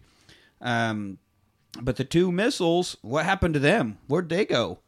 Well, it appears that one is turned into a whale and the other's a bowl of petunias. and so then we get the narrator like, yeah, all of a sudden above the planet Magrathea appeared a sperm whale and a and a bowl of petunias. Now this is not a natural habitat for for either of them. Uh, yeah, so uh, we get the whole thing of the whales like, oh hey, great, this is awesome. Wait, what am I? Gotta Who am I? Who am I? I guess I better start naming stuff. I guess there's my tail and uh, That's that's a good name. What is this? What is this thing rushing around me? W- Wind, wind, wind, wind. What's- That's, a good. Let's go with that. Now, what's this thing coming up at me really fast? It needs a, seems- this big it's wow, brown. wow, wow, Ground, ground, ground. Yeah. I'll call it ground. I wonder if it'll be my friend. and it splatters. Doesn't the book go into a little more detail on the splatter? yeah, a lot more. Because then when they land on Magrathea and actually go do stuff, they're like whale parts There's and whale guts, parts, yeah. viscera all over that they've got to go through. Uh, and then the only thing that went through the head of the bowl of petunias is, oh no, not again. Yeah. and many people have thought if we knew exactly why, we would understand a lot more about the universe. yep. Well, you know, I many many a time have I dropped plants off of my balcony. And did they think, "Oh no, not again"? I'm sure you did. My God, mm, again. No, my Otra thought was vez. like, oh shit, I didn't like that plane anyway. Fuck that bitch. Yeah. so anyway, they get to the surface, and uh, there's these like portals, and Zaphod hits one, and it like turns on, and it's like just the strong wind. You know, it's like a like a jet engine almost, or a plane. It looked like Engine, a yeah. like a jet engine. and so they're all arguing about it. We, we're gonna go. We're not gonna go. We're, we're- and finally, Trish is just like fuck it and dives through, and it's a portal. Like doesn't come out the other She side. ain't got Just- nothing to lose. So then Ford follows, then Zaphod, and finally Arthur's like, I guess I'll go too. But right before he goes, it turns off. So he ends Well, because he fucking waited. He, he like a- waited. He bitched out for a bit, and then decided to go for it. So as he, right as he jumps, it turns off, and he ends up just like sliding out the other side in the snow still. And so he's just sitting there, accepting his death, hanging out with Marvin. And all of a sudden, the great Bill Nighy comes up. Bill Nighy from all the Underworld movies Yep. and also Hot Fuzz He'll be back. comes up and you know talks to him. He's like, "Come with me before you're late." Late? Late for what? What's your name? Uh, D- Dent, Arthur Dent. Okay, well then, late is in the late Dent, Arthur Dent. the late dent. Yeah, the late date. Arthur Dent. yeah, it's like, God damn it. Uh, uh, and he's like, "What's your name?" Uh, it's, not important. And he finally gets his name. Finally gets the name out of him. It's Slartibartfast. Slur, slutty Bart fat. Slut- Slutty Bart fart. Is everything okay at home? Is everything okay? Oh. Uh, I Anyway, Slartibartfast. I, I told you it wasn't important. Anyway. So he takes Arthur through this showroom. what the fuck did I showroom. say? Slutty Bart fart. yes, that's what you said. I don't think Manny's doing okay right now. No, man, he's not all right. I think I think you've had enough of those English beers, bud. Um, so they anyway, know how to drink, man. apparently not. So he takes Arthur through the showroom, right? He's like, "Here, we build planets. I've always enjoyed doing fjords. I love coastline stuff. I've won an award for my fjords." um, and I love For even- Norway specifically. Yeah, for Norway specifically. He even says, you know, the best laid plans of mice. And Arthur's men. like, and and men? Oh no, never heard that. that is. I don't think men had much to do with it. Stupid. So they get in this weird lift and go flying through this planetary showroom. And I was kind of curious how they would get this across. After reading it, like when I went to see the movie, I was like, how are they going to do the Magrathea scene? And it looks pretty fucking It cool. was The- fucking the, sick. visuals Yeah, on it's like this a- are I loved it. Like a lift, like a genie lift or something, except Yeah, it's just it's on like a, a magic never-ending carpet, but- arm. Yeah. Yeah. Yeah, and it goes through all these different types of planets that are all different shapes and all the weird shit uh, because they're customizable planets that they make. You get to design whatever the fuck you want. Uh, but it looks great. So the rest of the gang finally gets to Deep Thought. Deep Thought is apparently in Magrathea. It was not in the book, but for the sake of moving the storyline along in the movie, they put it in Magrathea. Well, they went through the portal, so they might have gone somewhere else. Yeah, that's true. That portal could have taken them anywhere. So uh, they get to deep thought and they ask ask about the question. You know, the ultimate question, and it's like, no, I just did the answer. It's like, There's no, another I haven't been computer to- that was supposed to do the question. I've been watching TV. That's Yeah, it's just been watching. It has a like, it's just watching TV, and I just I love the line Zaphod's like, "Well, great. I guess I'll find something else for my entire life to be about." so Ford's like, "Hey, don't I need to get that gun so we can get the rest of your fucking brain back, dude?" Oh right, the gun. Oh, and they find this hidden stairway and go underneath Deep Thought. Um, so now during this, Arthur gets taken to Earth Mark II. Uh, Slartibartfast again bragging about his Norway fjords. Um, now the gang gets the gun, and it turns out it's a perspective gun. When you shoot someone with it, they immediately see everything from your perspective. So of course Tricia gets a hold of it and just shoots Bla- Zaphod. starts. So anyway, she starts to blast. So him, she- right? Yeah. so. Yeah. Anyway, she starts the blasting. It's like, and you, your plan's been destroyed, and you're running around with the fucking idiot who did it. And he's too clueless to understand what's going on. You thought you Well, might the have gun ruined was- the chance the with gun the was only person who invented- does understand you. And it was invented by housewives, so their husbands would understand. Understand. Yeah. Which I mean, it like at first you're like, oh yeah, you're she's mad at this dude, but then you realize that she's doing it because she needs to hear out loud what she's, She's- had yes. inside of her head. Like, Yeah. it's like so she's doing it just as much for her sake as for his. Right. And uh and I like he finally like takes it Takes from me, her. it's like it's not gonna work. She goes, I'm already a woman. I'm already a woman. oh, and I, like he says, oh baby doll, give me that thing. um, and then this is when the mice show up. So the mice take them. Now Slartibartfast is showing Arthur around Earth. It's like this was paid for by the mice. You know they were experimenting on all of you. No, no, you had it wrong. We were experimenting on them. Nope. I, I can Nope, see don't- how you could think that. I can that. see how you think that. No, Well, he No. kind of like, like This is all part of- along. Yeah. all part of their simulation. You know. This is, and I love Slardabart Aslan. I'd rather be happy than right any day. Will, are you? Uh, no. Yeah, But that's actually. I mean, that's a that's a good quote too, because like, I'd yeah, rather man, be I'd happy rather than be right. happy. Yeah, I'd Yeah. rather be happy than right. Yeah, I think I, I think that our current uh, geopolitical climate in the United States is a is one hundred percent proof of Uh, that. that- yeah, because yeah. people don't care what's true; they just want what they believe to be Yes. right, What and makes they them will feel ignore happy, yeah. everything that says Yeah. otherwise. Is- Isn't that a garbage song? I'm only happy when I'm right. Yep, that's it. You nailed it. Nailed it. Good. let's- Okay, moving on. No. need to do- so we, they get to Arthur's house. They've even got his house, and I like that. There's like all these crews like pulling saran wrap off of mountains, or like all this paint in the sky. It's like Dude's like, yeah, painting friggin' cliffs, the red cliffs, and filling shit. filling the ocean. filling the ocean with a dude. giant fire hose and shit. That's yeah. gonna take a while. yeah, yeah, yeah. Um, Like, so- how big are these dudes? Yeah. Enormous. How big? hey, how big is your hose? well, it'll fill an ocean. I'm just telling you. So anyway, they get to Arthur's house and uh, Cheers. Walk inside. Thank you. I, I only have one hand, so I can't open my grill. Oh, you just gotta use the thumb. I could have. I just didn't want to. You, don't- Anyway, you guys' p- penis isn't prehensile. not anymore. You guys have Not penises? anymore. Wore it out. Yeah. I overused it. what? Nothing. So anyway, we get to his house, and he walks inside, and the whole gang is there. Giant feast, food everywhere. They're seemingly drunk as shit. Arthur, yeah, oh my god, look at Yeah, all they this. look they look woozy. and the two mice are on the table and like, yeah, sit down, Earth man. We need to talk to your ass. I'd be like, dude, I ain't eating with mice on the table. That's gross. Yeah. They shit on everything. That's right. Yeah, they dragged their You want dick the plague? on Because everything. this is how you get the fucking plague. right? Yeah. So they're like, we have a lucrative contract for lots of TV show, you know, TV appearances, but we need the question. We've got to have the ultimate question before we can go on all these things. And you are the only last remaining bit of the original program because the original computer was Earth, and it was destroyed five minutes before the end of But- its so cycle. that, that's or like what, what about what about Trillian though? She's she's also Yes, Earthling. but I'd guess they don't know that apparently. Fucking mice. They Maybe think they're they think they're so complete, intelligent. So he was closer to fixing it. She had left a while before. Oh before. yeah, that's Oh, right. I He guess was so, he yeah. was there right He at was the there end. at the end. Yeah.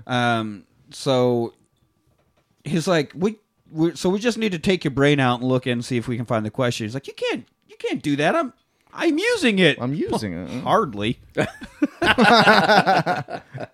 Which is Fair. awesome. Uh, yeah. I can, can I can relate. I can relate. so they tie him down to a chair, and this little fucking helmet thing flips over, and the helmet has these like two little slits. cutaways on the sides, and they're bringing in these two saws. They're gonna fucking Little circular saws Ray coming in from the Liotta at a Hannibal dinner. Yeah. and fucking take Oh, his brain, yeah.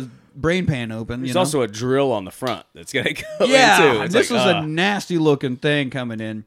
So he's just like fucking. I, I don't know. How about this? How about what? He's rattling off all these random questions until finally we get how many roads must a man walk down? And they stop. That's actually pretty good. Know, that ain't bad. That ain't bad at all. That could work. Well, take it. And this, of course, isn't. Well, well, let's finish this before we get the book ending. I think is way better than this because now we got to have our fucking emotional moment where he's like, "Well, you can have that question. I've got so many other questions. Is she the one? Yeah, do I love her? And the answer is yes, unequivocally yes. Like, Unabundantly oh my God, yes. Shut the fuck up. It's so so dumb. It's a, it's sappy. But then he breaks free, like rips one of the armchairs off or something, ends up smashing the mice. That's the power of love. okay. Well done. I was see, I was like, I want to break free. Like that, that was Queen. yeah, that's good. I want to break free. Yeah, that's But good. it was the power of love that got him out of there. Yeah. Good one, man. You almost redeemed yourself. but when he smashes the two mice, they turn into the weird little fucking munchkin things that we're talking to Deep Thought. that are apparently at least 17 million years old at this point. Yeah, Yeah. yeah. So now they're not free yet. They think they can get out of the house, but they get out there. Here's that whole fleet of Vogons with those weird little fucking chest guns again, just just a blasting. With the VP. and they even the only thing they hit, they blow a hole in the back of Marvin's head. Yeah, He 'cause falls- Marvin, Marvin's Marvin's walking like, away. There's no reason to run. They're the worst shot in the world, or whatever. They're in the universe. That boom blasts out his back of his head. yeah. So, um, Mr. President, we're here for your protection. Fire! And then they just open fire Yeah. on the president anyway. Um, so the gang's hiding in this. Oh, because somebody says something about fire, and then the the guy, the head Vogon, repeats fire, Yeah. and then they Yeah. all start firing. Oh, that's again. because Yeah. the president was inside and he ignites the st- like, like like the stove range. Oh, right. He's like, oh, he's fire! like, "Oh shit, fire!" And then they go, Yeah. oh, fire, fire! So, yeah, that's right. That's right. And I do love there's these other ones trying to come around the side, but they're like, oh, the gate's locked from the other side. Oh, yeah, he got to go walks in, around. like, and that's just because they're so bureaucratic. yeah, Like, they're waiting. "Oh, and then at one point, Ford comes running up the towel. He's brandishing a towel as a weapon. Run the other way. Run the other way. it's like, what? You have guns. Fuck. But so Oh no, yeah. The, the ga- exactly. And this is why police shoot people with towels or Yeah, yeah, any- brandishing you a know, towel. nothing, brandishing a towel, Eating a brandishing burrito. eating brandishing a burrito. you know, God, I could go for a burrito. I want pizza. I want a burrito. I want everything right now. anyway, apparently I'm hungry. So they're hiding in this trailer that's been shot basically in half. Um, but Marvin comes to his eyes, you know, light up again, and he comes to just enough to grab the perspective gun. And he stands up and fires it at the Vogons, who immediately see everything from his perspective. They're just, uh, I don't want to do this anymore. And they all just like lay down depressed because of Marvin well, he changes some like they just setting start- on it he's- to, they to start like hit them crying. Well, yeah. So instead of being one, it's like a, It's a a- sprayed a out sprayed. shot or whatever. But yeah, they all just start like. Oh, I think one even's crying for his mom or something. Moping. just- everybody's moping and sad.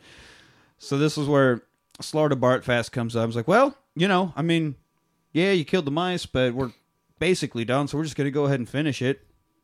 Is there anything you want to change, or anything you think the Earth could do without?" You're the leader now. Yeah, me.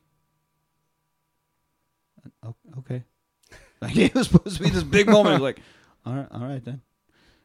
I just love how aloof he plays his character. It's fucking great. So they get back on their ship. Earth starts anew. We see like flowers blooming and baby birds coming to life, and all this, and then the woman at the cafe yet again. the people in the pub. The guys in the pub still with the bags, yeah. And so uh, this whole thing about they're flying. I, I I heard about this great restaurant at the end of the universe. Yeah, I'm a bit peckish. Yeah, let's go do that. And then as they're flying off, I hate to tell you this, but the restaurant's at the other end of the universe. So they like screech on the brakes and turn around and fly the other direction. Come flying at the screen for credits, and that's the end of the movie. So Isn't there one credit scene in this one though?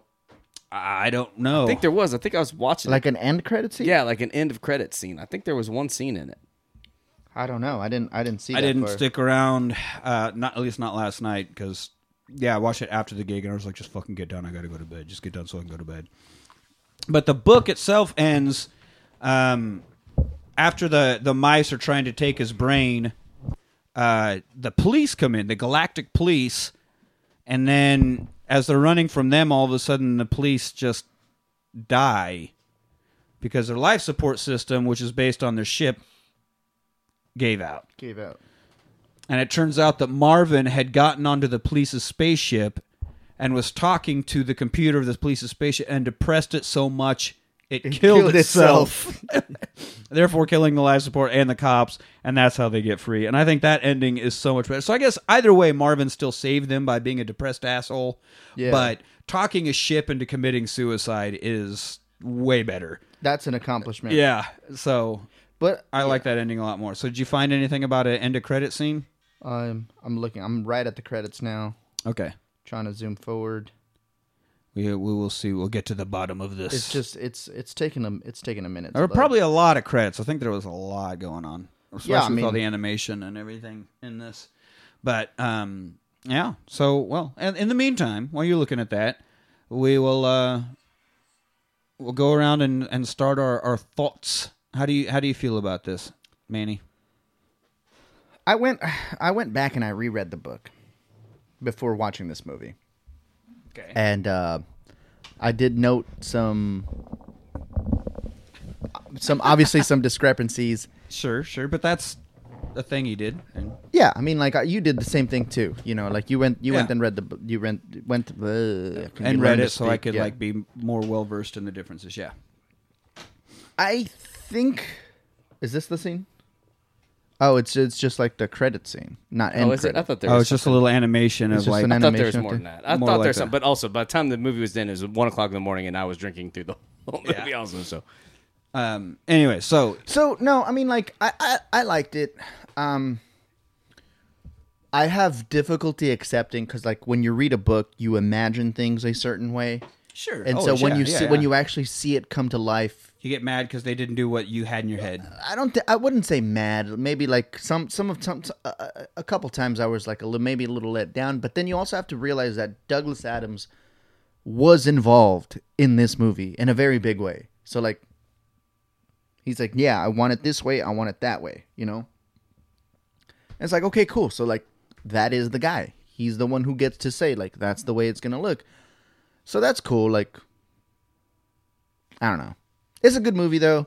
It's cheesy. Sometimes it felt a little bit forced, um, but it's a rewatch. It's like a casual watch. Okay. Yeah. All right. We, we finally got there. All right. I think I think this movie, like I said, I haven't read the book, so I don't know how true it is the movie to the books, but I think it's a good movie. So I, it's one of the movies that's like if I'm flipping through and I'm just looking for something to pass the time, I'll, I'll stop and watch it. It's not one that like, oh, I'm definitely gonna sit the rest of the time. I might watch it for a little bit, but there's enough funny stuff in it and weird stuff that like I could watch a half hour of it and be like, oh, I got to go do something else now, Yeah. and and I could just get up and walk away from it. So uh, yeah, no, I think it's a rewatch. It's Yeah. it's it's low stakes. Yeah. It is very low stakes. Um, I just love Douglas Adams' sense of humor, and I'm glad that it was made while he was still alive, as opposed to other people like making something out of his story. So him being in it, so his sense of humor was still in it, because there are some fucking amazing lines, and I, yeah, it's Like there's there's there's a line in the book where he's like, "Oh God, I really wish I had listened to my mother when she said this." Well, what did she say? I don't know. I wasn't listening. Yeah, yeah. and there's a lot of uh, little things like when the Vogons come and, and their ships surround Earth. It says they hang in the air in exactly the way that bricks don't. Yeah. I love weird weird Yeah. comparisons. Yeah. Yeah, like that, yeah. and like the replicator that's always exactly, almost, but not quite exactly, Unlike unlike, T. You know, and it's just he's so weird. Or, like in they have in a fucking wordage. Ford and, and Arthur when they first get onto the Vogon and, and he's introducing the Hitchhiker's Guide. Uh, he tells them, "Don't panic. I'm not panicking. Yes, you are. All right, I am panicking. All right, I'm and my fucking blade was just destroyed. Goddamn. Yeah, yeah, Um, but no, that that one line, I'm gonna try to I'm gonna try to remember that and you put that into my normal, even if you know, just this guy born you. Why don't you talk to me? Why don't you talk instead? to me instead?" have to be a pickup line necessarily. You know? He just Yeah, goes like, "Is this guy boring you?" Like, yeah. Ta- why don't you if talk I to walk me into this house and you and your wife are talking, I'm like, is this guy boring you? Why don't you talk to me instead? Um, yeah, Uh, I'm using that. I for think sure. it's it's definitely a rewatch. I've watched it. I don't even know how. I, at least ten times, if not more. That again, that BBC series, I have not been able to make it through. Now the books, I've read multiple, multiple times. They are also excellent. But uh, so this definitely real. It's it's funny. Like you could come in at any point, and like I said, even if you leave, like you're not going to get sucked in and need to finish it necessarily. But no matter where you are, there's going to be something funny. You're going to get some laughs.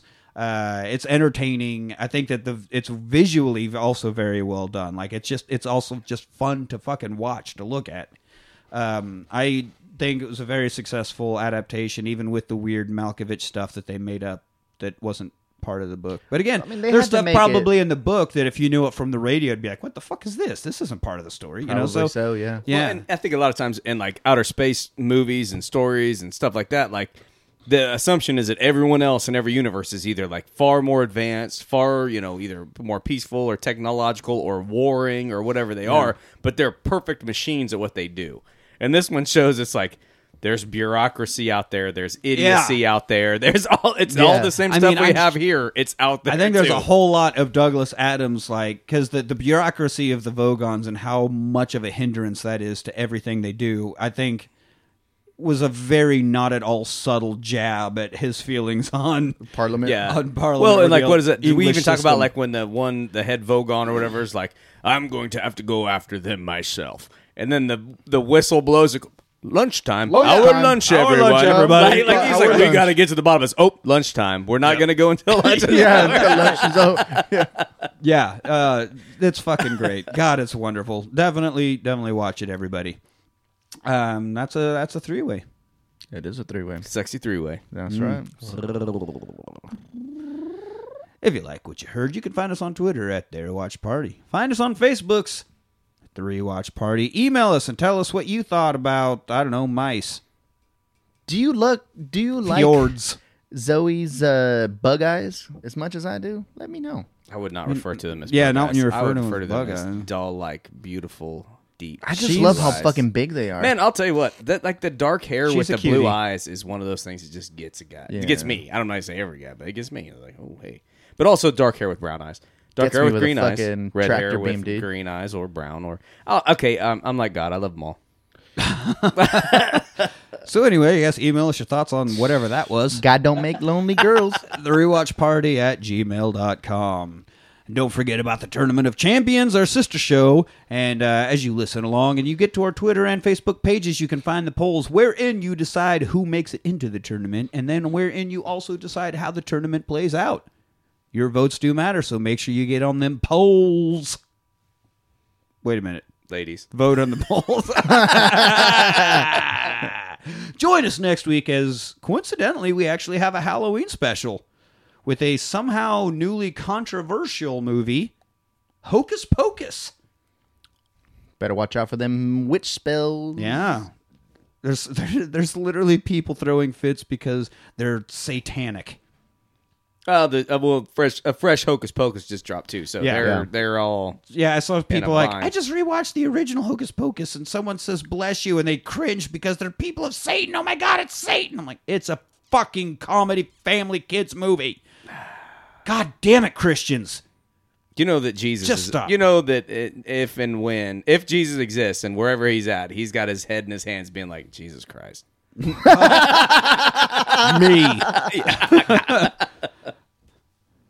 yeah. Would y'all get it together?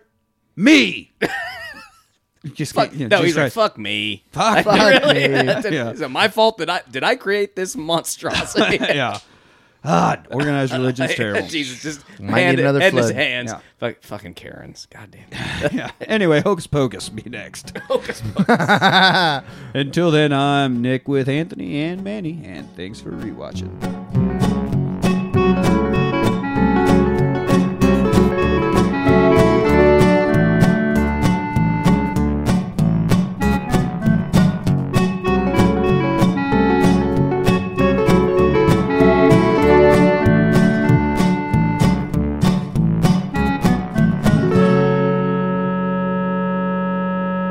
Great segue to talk about Home Slice. Best pizza in Austin can be grabbed by the slice on South Congress.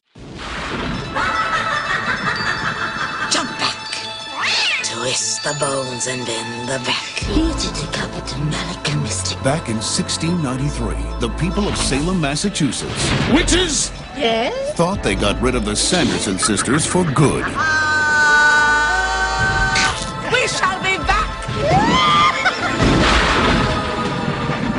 300 years later, it's Halloween Eve, and they're back. We're home. Are you broads a little old to be trick or treating? He's talking about three ancient hags versus the 20th century. How bad can it be? Now they're digging up old friends God, what a stench. and running amok, amok, amok.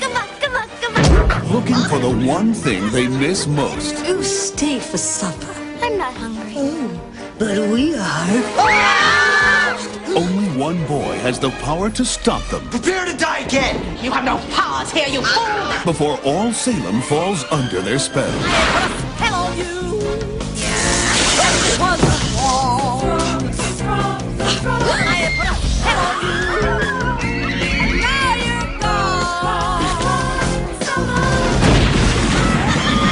Disney Pictures presents Bette Midler, Hello? Sarah Jessica Parker, Would thou dance with me? and Kathy Najimy. Hocus Pocus. Into the night! They love to fly. And it shows. Good night. Sleep tight. No screaming.